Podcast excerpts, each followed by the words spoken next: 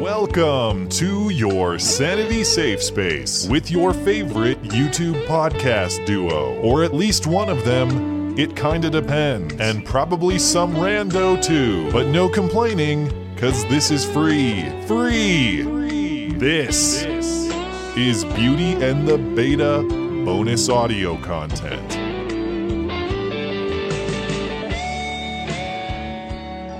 Hello and welcome to the show. This week, I am a guest on the Property Rights Podcast. The Property Rights Podcast is a movement that aims to empower others through a twice weekly podcast by offering a contrarian take on business, education, success, and politics in order to live life on one's own terms. We talked about my political evolution, my history on YouTube, 2020 politics, and much more. If you like what you hear, and I hope that you will. Check out the Property Rights Podcast using the links in the description. Thanks for listening and enjoy.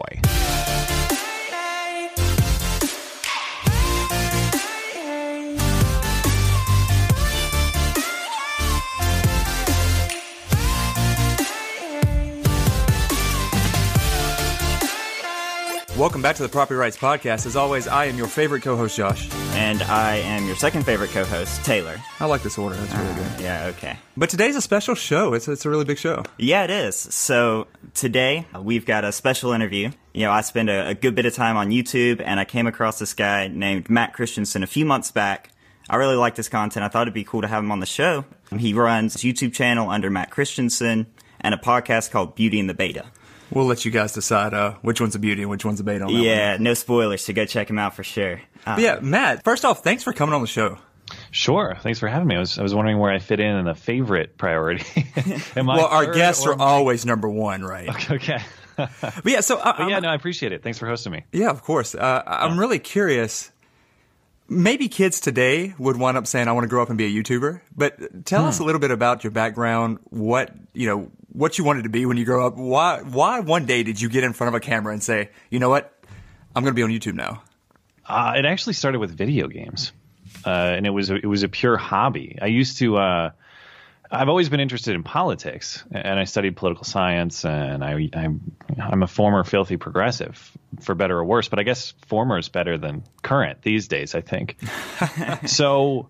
Uh, so yeah, I, I, I've always been interested in it. I, I formerly worked in progressive advocacy, actually. And I did uh, like data analysis and stuff for for an advocacy organization. And uh, I I played a lot of video games. I played Call of Duty specifically, and I played with my friends. And we used to. oh, If you've ever played an online video game, half the fun is people raging at you, people yeah, of course. talking a bunch of s. I don't know if I can t- swear on your show or not. Uh, you can do whatever. yeah. You can do whatever you want. people man. talking shit to you, you know, it, that's what makes it so fun. And uh, 2011, 2012, I had this idea. I'm like, this, is- this is hilarious. And I'm already playing the game anyway. I should just start recording this stuff. So I, I did that as a hobby. It, it picked up a, a, a very small audience, you know, a few thousand subscriptions, but it was kind of this niche channel. Over time, the ability to make that content sort of faded because Microsoft and others started cracking down on the ability to talk to people online, record it online because you know my hate speech uh, and all that. It was Quote, kind of unquote, hate speech. to, to the world that we're in now, where things became more censorious. Even though, like, I still play video games these uh, these days, but it's not as fun because there aren't as many people talking trash. Right. It's it's like half the fun has been removed. Anyway, over time it became harder to make that content, and I was also having kind of a political realization, I suppose. I, I've never, a lot of my political beliefs have changed over time. The one that hasn't is a commitment to free speech. Mm-hmm. And I was watching as people who I thought were on my team were becoming more and more hostile on the speech issue, celebrating. Like the, the big turning point for me was watching people shut down the Trump rally in Chicago by force. Oh, so it was, it was recent that you you fully realized. when- 2016 yeah i mean that it was sort of the questions were coming prior to that. But because you had gamergate and you had feminism in video games and mm-hmm. sort of all Yeah. these conflicts and i was loosely following that kind of stuff. But it wasn't until yeah i mean we're talking three years ago that half the people i considered well, more than half a lot of the people on my political team were celebrating shutting down political speech by force and i'm i felt alone sitting there like all right i don't like trump. At the time that's changed. I'm a little more warm to trump now than i was then. I didn't like him then but I'm not cool with shutting down political speech. Let the guy talk. Let his supporters hear him. You What- know, what- our stories are almost identical in that. Yeah, I was about to say you're not the Huh. only former So, dirty liberal here. I grew Oh, okay. up. Hey, don't spoil my secrets, man. I grew Yeah. up actually. Yeah, we're from Mississippi, right? So the entire state's Yeah. red. Well, I grew up quote unquote Republican until 2012 when I discovered Ron Paul, and I was like, oh, this guy's got Yeah. a bent to him. But then I got to grad school, and I was fully indoctrinated in the university system. And you know, I was, I was, I made the left look like the right. You know, I was, I was full Bernie bot. I was all the way there. Yeah. And then one day, I kind of had this realization as well because I've always been very individualistic and pro liberty, such as freedom of speech and things like that. Yep, same. And then, and then all of a sudden, I was like, wait, I'm on the wrong side of the fence here. Yeah, I used to I used to believe in government tax and spend as a means to provide opportunity to the individual, Same, so to yeah. speak. My views on that have have shifted quite a lot. But yeah, I mean, it is interesting. It, you come from that perspective as a wanting the liberation of the individual. Now, I think it's kind of a perversion to say we're going to on the property rights podcast, for example, take people's property and redistribute it as a means to uplift those who maybe have less or whatever else. That said, I think we were probably coming at it from the same place. The goal was liberation, freedom, opportunity mm-hmm. for the individual. And that, Uh, uh, I think we probably defected on that weird collectivism that is infested That's the exactly scene right. Yes. now. Mm-hmm. Yeah. That's, that's perfect terminology. Did you ever have any weird moments where you were like, "Oh, I'm wrong about something," and you were like, I don't know, humbled or had to admit Yes. that you were wrong to friends or something? I've come around a lot on guns as well. I, I mm-hmm. used to, and that a part of it was just I didn't. I've never been fully. I've never been like a confiscationist, but I bought into you know the the the common sense gun control type talking points, and that was because I just didn't know a lot. Like I you know I've shot guns. I've never been a hunter. Right. But I, I've, I've had my friends have them, my family's had them. I've never been fully anti-gun, but I didn't know that much, and I certainly didn't know that much about the law that governs them.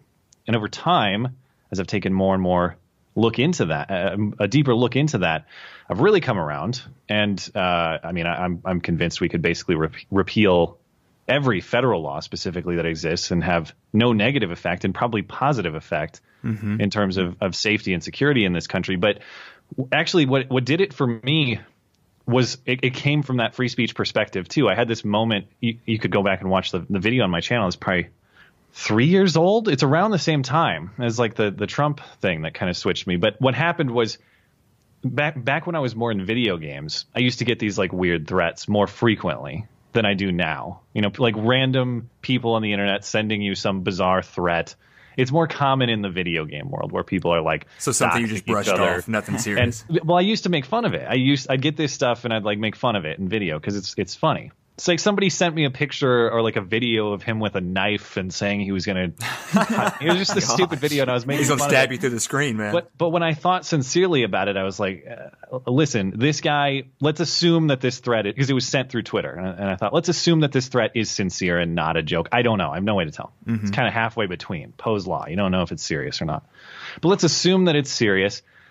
Would I be prepared to say because this guy has abused a speech right in threatening me on Twitter that we ought to become more censorious, that we ought to crack down on this more, that we ought to sacrifice some of our liberty in this case Right. for a little security theoretically? Of course not. I never would have said that. This guy is abusive, but let's punish that guy. Let's not crack mm-hmm. down on everybody. Do you think else. that set off like a cascade of logical consequences? Yeah, well, I just I, I, I sat and thought about it, and I think, well, it's so clear to me in this speech context.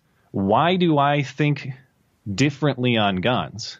Why do I think we ought to go after the individual liberties of people who are not abusive, of people who are law abiding, of people who are just out to protect themselves?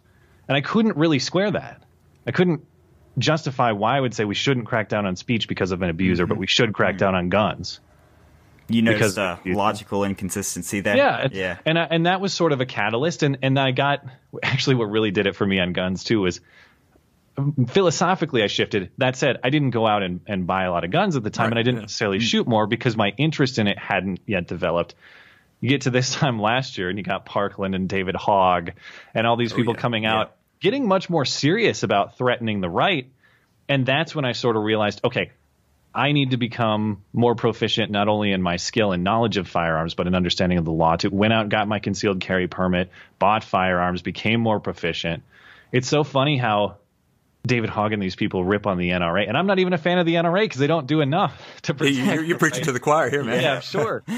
But he, he rips on the NRA for supposedly um, being all about gun sales or something, and it's like, dude, David, you've personally sold like five guns for me by yourself. Like Yeah. just you Yeah. talking on MSNBC has made me go buy many additional guns. There's a you are the correlation there. gun- Yeah, he's Yeah, the best gun salesman in the country. Yeah, that was the biggest uh, shift or, or sort of realization that that my worldview had a contradiction in it. Yeah. Hmm. So I guess just to kind of go back to the early YouTube career, I went back on your channel a Yeah. week ago or so, kind of preparing for this, and I noticed the Skaggy Speaks videos kind Oh, of yeah. popping up about Those old years video ago. game commentary. Yeah. Is well, that they kind of started you becoming shifted? political. I noticed. Yeah.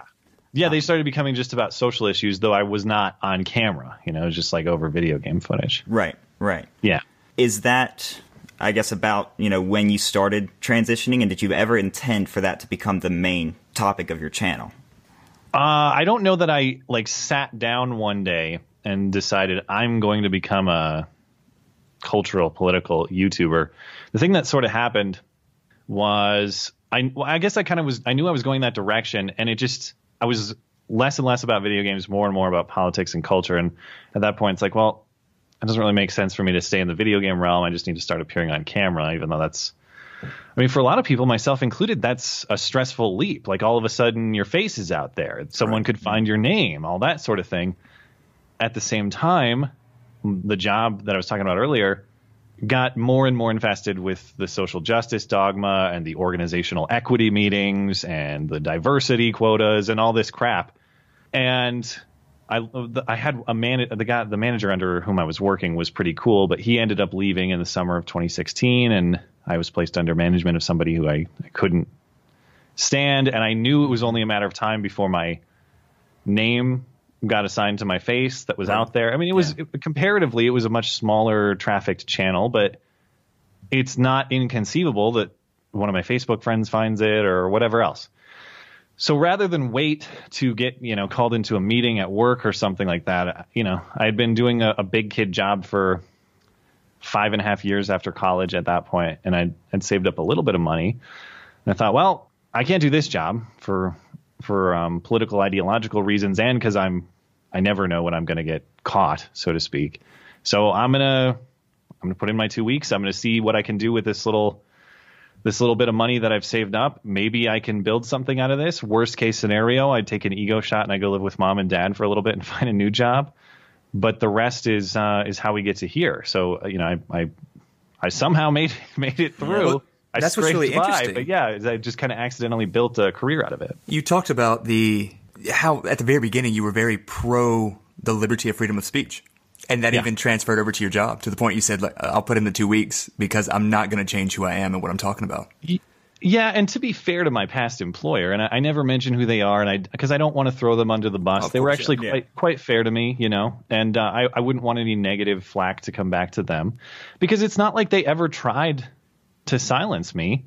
I just sort of predicted that. I predicted that would happen. I sort of surmised that would happen based on the internal politics and and to some extent i guess i can understand you know i mean uh, uh, the ideas that i'm talking about are are at a lot of levels opposed to what their ideals are and i can understand why they wouldn't want me on youtube making cases against Right. a lot of the things they stand for. So I'm not even I'm not that mad at them. It's just sort of uh, it's like a, it's like an ideological shift that happened in my head where it was clear to me like you can't hang out here and do this work and feel like you're being intellectually honest anyway. So I, I try to be careful and not say I was like victimized or anything like that because I wasn't. It's just Right, like it was it's, it was, it's kind of a, it was a parting of ways. Yeah. So the show you talked about back when you were doing the video game, how it was a smaller following. Well, it's not a smaller following anymore. Did that shift happen when you went fully political, or what? How was it receptive? How were the, how did people respond? Were they encouraging, or did you get a lot more kind of flack for shifting? I mean, the the politics. I mean, I've I've always had, I think, a a pretty good mix of um, people of different viewpoints following. So it wasn't even like the politics that I think were the tough transition. At some level, when you're a channel of that size, it's just the content transition. And thankfully, a lot of people stuck with me, which is sort of surprising because if you come for like video game rage content and mm-hmm. you stick around for like let's break down why the Oregon the proposed gun law in Oregon is a bunch of BS. Th- those aren't really similar things. Right. So th- thankfully yeah. that's way in the rear view. And and when I did this trans this transition I hate that word these days because of like the gender context or whatever. Right. I when, I, when, when, I transitioned, um, it was only it was only like a five thousand subscriber channel. So practically speaking, you can almost start fresh at that point. Like mm-hmm. oh, yeah. maybe, maybe not. I mean, the difficulty starting from scratch and getting up to like a thousand subscriber channel, way, way tougher than someone, you know, once you're established getting like 10,000 additional subscribers or something like that. It's, it's starting from scratch that is exceptionally difficult. Absolutely. So, yeah. Did you, so, did you ever notice a point though, as it was growing, because obviously it's going to exponentially grow mm-hmm. that you felt as if okay, the subscriber base or the people watching it, the number, it's it's too large. I don't have that grasp that I had just with a couple guys watching me on video games. Sometimes it, it there is pressure, yeah. Uh, like for uh, for instance, earlier this week, I, I I try to stick to a schedule because consistency is so key. Like you got to bring, mm-hmm. you want to maintain an audience, you want to grow an audience, you got to bring the audience what they expect when they expect it. And so for me, that means you know two individual videos a week. I try to stick to Wednesday and Saturday as consistently as I can, with rare exception. And that is a lot of pressure. And sometimes, like this week was one such example where there's just not something that I feel really passionately about about talking about, you know? Mm-hmm, mm-hmm. And so earlier this week, I wrote a, like on Monday, Tuesday, I wrote a whole script on what's going on with Tommy Robinson and his Facebook and Instagram bannings. And I recorded the whole thing. And for the first time in a long time, I sat down to edit it on Tuesday and I was like, I just I just don't like this. Your heart's yeah, not there. worth it. Yeah. I just don't like this, and I scrapped it. I haven't scrapped a video like that in probably over a year, and thankfully, at the same time, the Tim Pool uh, stream on Joe Rogan's show with Jack Dorsey and the Twitter mm-hmm. lawyer mm-hmm. chick was going on. So immediately, I kind of got bailed out. I'm like, well, I do care a lot about this, so I'll just I'll start writing about that. But but yeah, there is. I mean, the the pressure. The nice thing about the pressure is like it's it's all just numbers on a screen, man. Like mm-hmm. like I it, it's so weird to think about because I just sit in front of the same monitor all the time. It's in front of a wall. There's nobody. There's no real person. There's no real audience. I'm not in some auditorium or something like that. So thankfully, I can kind of relieve myself of that pressure at any. Time. I can get up and take a walk, and it's not like it's not like I'm under I'm the pressure, Matt. So I expected that video. Okay. Yeah. Well, yeah. You know, it, it's well, weird psychologically because we'll have people a lot of times come into the studio and record with us. Yeah. And if they've never talked to the mic before, you'll see their hand yeah. shaking or you'll see them get mm-hmm. nervous before they settle down because yeah. even though it's just a mic or it's just a camera, yeah. Psychologically, you know uh, any amount of people can be listening to this. It there's that, yeah. It's uh, and it never it never gets not weird. Like I have this webcam that we mm-hmm. use for the podcast and the streams. Behind that, there's just like a, a, a, normal camera or a DSLR camera that I use just for recording my my individual videos, and it just sits there. And several times, like it takes me usually somewhere between 40 minutes to an hour to record one of my individual videos. Mm-hmm. And sometimes when you're like a half hour in and you're stumbling over your words if you guys talk a lot, I'm sure you've been there where it's just like the words don't come out right anymore yes. after a certain. Well, luckily time. for us, we don't have video. It's easier to edit. Sure. Yeah. it's like it, there's something about just staring into a camera by yourself where you start to think. You, it just starts to get weird. It's like, mm-hmm. what, what am I doing? I'm talking to a piece of machinery in uh, in chunks about like something else that's going on in the world out there, and I it's just so weird. Like technology is so weird. You know, you post it on the on the internet. I guess numbers tell me that people watch it, but I don't. It's like I don't see that. You know, was it strange see, though the first time you noticed that that all of a sudden you know not five thousand but maybe sixty thousand people watched my content. There were a few a few videos early on where I caught some kind of viral traction, and that was weird. Because hey, didn't you wind you know, up on the Young Turks at one point? Yeah, yeah. I um way back when I I made this. uh this was when I still considered myself a, a progressive or a liberal. I, I, what really bothered me there was a comedian named Nicole Arbour, if you're familiar with her. She still appears on yeah. like Steven Crowder's show and stuff from time to time, and she's still active on YouTube, I believe. But she made a video called "Dear Fat People," and it was just like it was a comedy video that yeah it was kind of mean spirited but it was just taking jabs at fat people. Right. Mm-hmm. and it's like yeah you can find it funny or not. I understand why some people don't find it funny. I thought it was kind of funny. Whatever. To watch if you don't or That's the thing about humor; it's subjective. yeah but the but the internet this was like a precursor to what we're watching these days where you try to destroy someone's life for being racist or you try to mm-hmm. destroy their life for being sexist or whatever it is. They were trying to destroy her life get her banned off youtube get her banned off of everything get her depersoned basically because she said mean things about fat people. And it really bothered me. Like this was the first time that i sat down in front of a camera and i, I was impassioned about listen it doesn't matter whether you enjoy this or not agree with it or not we have to, as a culture, set aside what we personally find offensive in favor of the individual's ability to say what he or she believes to be true. That is a crucial part of our culture that we must maintain.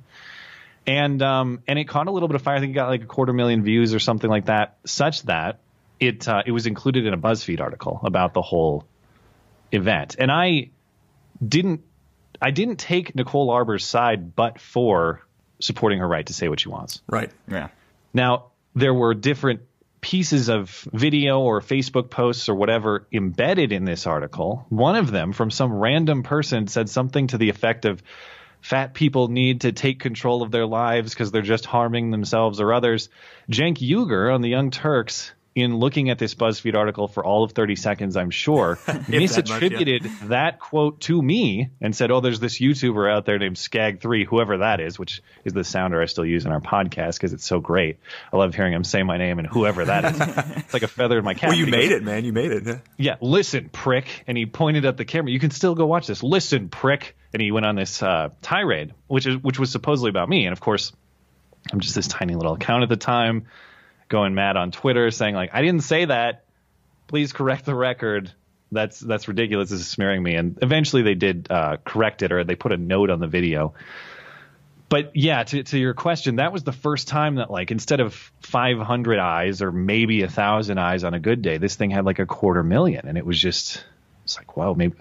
I, when you when that happens, it's it's kind of terrifying, but it's also encouraging. It's like, well, maybe maybe I could do this. Right. Maybe Yeah. maybe that is possible. What I don't immediately know. puts you No. outside of your outside of your Yeah. comfort zone really fast.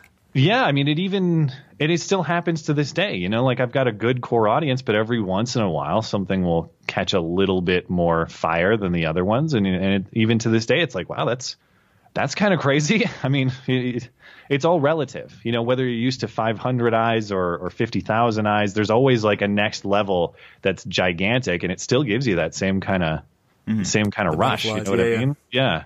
I guess while we have you here, Matt, got a couple questions for you about the 2020 presidential race. Yeah, keep it a little Sure. political, I suppose. So, Yeah. first question I got for you is if you had $1 million to bet on one of these primary Democratic primary candidates to win, Ah. which one would you bet on? Uh, I'd have to see the odds. So, like, I, I mean, are we playing the odds? That is to say, am I playing for the payout or am I just paying for the safe bet?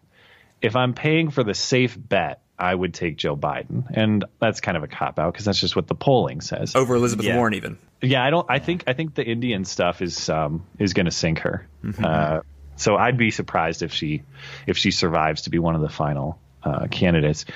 If I were going to take a candidate who's maybe a, a higher, like a lower probability, higher payout, mm, I don't know. They're all so terrible. Like, I mean, I could see I could see Kamala, but she's also not that not that uh, long of a shot. you So know? you're saying Bernie doesn't stand a chance again this time?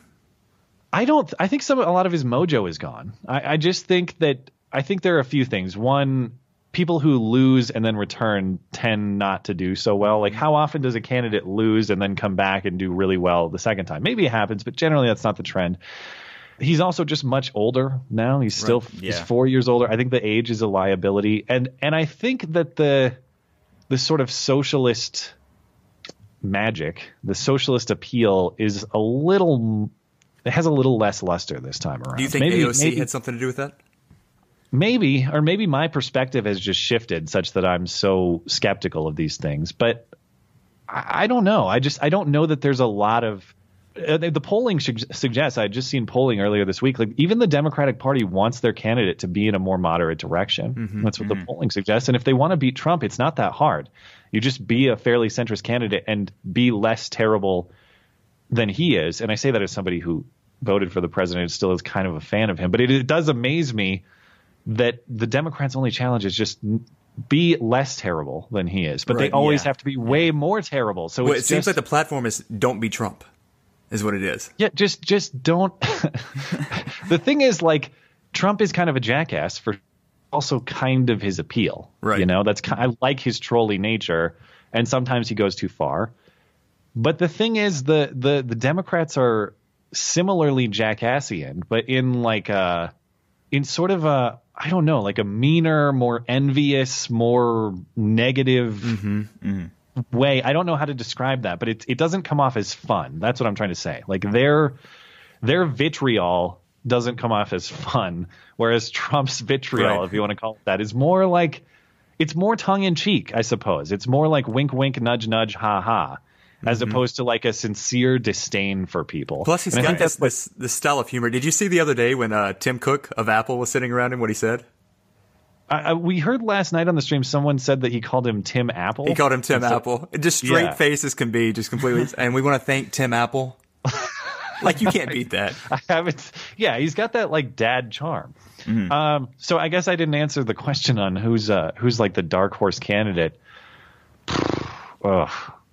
I don't. Maybe I shouldn't have gone back to that. Maybe I should have just skated. kept skating. okay, so so I'll, I'll, transition you then. Do you think any one of them stand a or chance against Trump for the 2020 election? Mm, uh, again, I would I would say that Joe Biden has the best chance if I'm guessing. Um, I like okay, Biden. I I think would have the best chance. Bernie, if Bernie's the nominee. Bernie, if Bernie's the nominee in 2016, he's president today. I firmly believe that mm-hmm, he would have got really? the votes. No, in uh, there, Michigan, Pennsylvania, Wisconsin. Could he do it again this time? Conceivable. I still think Biden would have a better shot. Um, Kamala Harris, too crazy from California, not enough appeal. I, I, I would put her as a, almost no shot. Uh, Elizabeth Warren, the Indian thing is going to cripple her. Mm-hmm. Gillibrand, Klobuchar, who are these people? They that's not going to happen. They're not going to win the nomination. But Biden anyway. can kind of piggyback the the nostalgia of Obama a little bit. Yeah, He's already oh, got such a big name. Speaking mm-hmm. of Obama, the dark horse candidate is Michelle Obama. Uh, how Seriously? I yeah, I think she could do it. If she were to jump into the race right now, I think she'd probably jump to uh, probably a top three polling position. And as much as um, as much as Obama is still, I mean, still hated by a significant portion of the country, conservatives in particular, uh, libertarians, I, I suppose as well they love him, man. Like they mm-hmm. still love this guy. And and Michelle Obama gets that same love and I'm not I'm not a huge fan of hers. I think she said some garbage things, but she does have some energy, some charisma, some some pep that I think could get a lot of voters excited. So so That's an interesting theory. Yeah. Keep it in mind. I guess just a couple more questions for you before we let you go. First one is you see this whole wave of, you know, higher taxes, more free stuff, more I guess, aggression against property rights. Mm-hmm. Do you think that this whole push is going to die off soon, or do you think it's yeah. something that's going to stick is it around? Like a millennial fad, or I don't. I, I wish I, I, I don't know what direction it's going to go. I guess if I believe the direction that's happened the last few years, we're going to keep going this this pro socialism, pro redistributionist um, route. The one thing I think that we all could do a better job of that I really admire people like Ben Shapiro for is. Um, is not just making the practical arguments for individual rights and capitalism and property rights, because I think you can just point to the successful economies of the world and especially historically, but making the moral case, making and, I, I, try to do that. I try to refine it a little bit, and I, I can certainly do better. But when you talk about the proposals of like AOC and Bernie, you have to get down to those fundamental questions, and the, those questions are things like who owns your labor do you own your labor? Do you own your property? Or does somebody else? Is it mm-hmm. collective property? And is it moral for someone to come to your house and take your property at gunpoint because somebody else supposedly needs it more than you do? It, it, when you think about it in those terms, the morality, that the moral high ground that they like to claim evaporates fairly easy, I think and and I wish we all did a better job of challenging that because you get AOC and the rest going on on 60 Minutes and such and, and saying things like, uh, what was her famous quote about people are more concerned with being factually correct than they are with being morally right. Right, yeah. I, I don't think that you're morally right at all. In fact, I think you're maybe more morally corrupt than you are factually inaccurate, which is saying something because everything you say is is has a loose connection with the truth at best. And and part of the part of what makes the system so sinister and why we have to emphasize these things because people think that's like an absurd scenario someone coming to your house with a with a gun to your head and saying give me your stuff because someone else needs it like it's negan or something on the walking dead. Right. that was a great meme i saw recently who said it better? And there's a picture of negan and bernie and the quote is like what i want is half your shit and if i come knocking at your door you better open because that's my door. Yeah that's the same kind of reasoning. So um anyway, where I was going with this is one of the better experiences for me too in this whole YouTube thing and sort of making my own job, so to speak, is that these days I got to cut the check to the IRS, man. Like there's mm-hmm. no deduction, there's no refund at the end of the year. I write them a check every single month. I watch that money go away and I think that's money that I all that money I could easily hire somebody part time to help mm-hmm. me out. Alternatively, I could give all that money to my favorite charity, which I would much rather do. And they do great work. If everybody could do that, give it to your charity that you support, that by the way, you can vet and you can see how their money is used efficiently and all this. The point is, if we can't if we can't win on the arguments, I wish we could get to a system too where it's like you have to actually watch your property, your money, the things that you've worked for and you've earned and that you own leave your hands because somebody else then. is is pointing a gun at you and saying, yeah. "Sorry, someone else needs this more than you." I wish we could we could structure our society to make that more apparent to people because then that description that we're talking about seems less absurd. And, and the reality is, it's not absurd at all. That's what's going on, Right. man. But if you know, if you didn't cut that check, who's going to keep up all these potholes in the roads, man? How could it be done?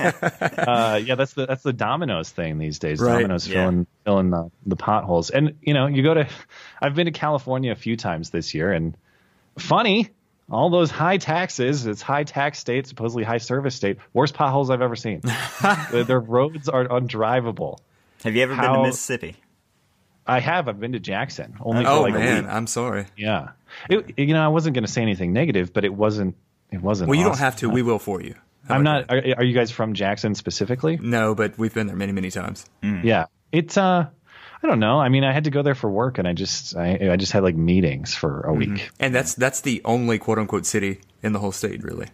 Yeah, that's the crazy part about it. I, I, I've heard the Gulf Coast is quite nice. I've never It been. is, yeah. Yeah. It's a different culture completely, and they have the casinos and all that fun stuff. So, so one more quick question then, since Sure. you've kind of become more aligned with seeing Trump in a more favorable light, I would say, Mm-hmm. do you think we're on the right path? Do you think four more years is going to continue us going down the right direction for America? Um, mixed bag. I mean, do I feel like the economy is improving? Yeah. I mean, I, I give him, even though I, I have some disputes about how he's handled some tariffs and international relations and things like that. Generally speaking, I think Americans' pocketbooks are doing better. I think he's got the right ideas on on tax reform. It'd be nice to see that coupled with some spending reform, which we're never going to get. But you know, a little bit is better than nothing at all. I think he's doing. I don't know. I think he's he's he's done the right things on several fronts. What drives me nuts is his record on um, on some executive authority issues. Specifically, I have some significant concerns about this wall emergency declaration, and even if that's uh, even if Congress has given him the power to do that statutorily, I. You know, I, I- blame Congress for doing that, and I blame him. You know, so, so there's blame it to go two to around. tango kind of thing. what's a deviation from what is our intended constitutional structure. I also the number one thing I hate that I absolutely loathe that he did was the was the bump stock move, not just because it's it's an infringement on Second Amendment rights, but because what he did was rewrite existing federal law to mean something that it doesn't. A bump mm-hmm. stock is not a machine gun. Yet now, through this executive declaration, through the Justice Department, a piece of plastic is now considered a machine gun, such that if you're in unregistered possession of it, you face prison time or uh, or fines and a felony for something that you legally owned according to the ATF a year ago. So you That see it as pandering, kind of. I well, is- I see it as drastic executive overreach because what he did was redefine the law from the executive, and then think about just what he's doing. He's saying your legally owned property that you had last year that was all legally squared then now has to be surrendered or destroyed. And by the way, we're not going to compensate you for it. That is that is a ridiculous precedent that we should all be very wary of outside of just the gun context. So, and th- that end, to your point on the politics of it, I do see it as sort of an effort to placate the anti-gun left. Which, spoiler alert, they don't care. Like they're going to come out tomorrow and say, "Oh, Trump has a great record on guns." Right, Look, yeah, that'll did never happen. Yeah, no. They're not going to give you any credit, dude. So, Right. from a, po- a political perspective, I don't see the benefit. Mm-hmm. Yeah, I mean, but is that move enough to get me to say, like, if- if my criticisms are, listen, you went overboard in some executive and federal authority fronts. I certainly am not going to go to the Democrats and be like, I trust you to return power to the individual and the state and localities. Yeah, okay. That's not going to happen. So, uh, is my vote going to go elsewhere? The only possible way it could go somewhere is if like libertarians have a really compelling candidate, which good luck, you know. Yeah. We'll see how that goes. And even in that scenario, I'd be cautious because, you know, given the structure of what we have, if I vote for the, Gary Johnson or whoever it is this time around, am I indirectly helping the Democrat? Oh, Am I, I think that's something that we all struggle, and even the people on the other side that voted for the Jill Stein. Is Yeah. it, you know, it's always, it's not a vote for who you believe in. It's a vote against one of the major two. And, yeah, and that is a bummer. You know, uh, people have uh, criticisms of our system for that very reason, and and a lot of them I think are valid. You know, uh, what I wish we could do. I I don't, I don't know how exactly how this system would work, but I know other countries do it, where you basically vote based on uh, priority. That is to mm-hmm. say, yeah. I'd happily vote for the Libertarian candidate one when they're knocked out. Give my vote to Trump. That'd be cool. Then I then I feel like I've stayed true to what my beliefs and principles mm-hmm. are best way without giving power to my number one enemy, which Right. is what I want to avoid. Yeah. So maybe maybe some things to think about and how we structure elections, but Yeah.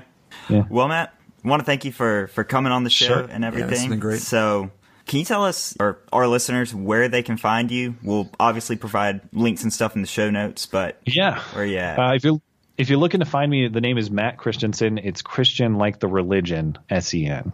I hope that helps to spell it because it's kind of long. Christian like the religion, S E N. The website is mattchristiansenmedia.com.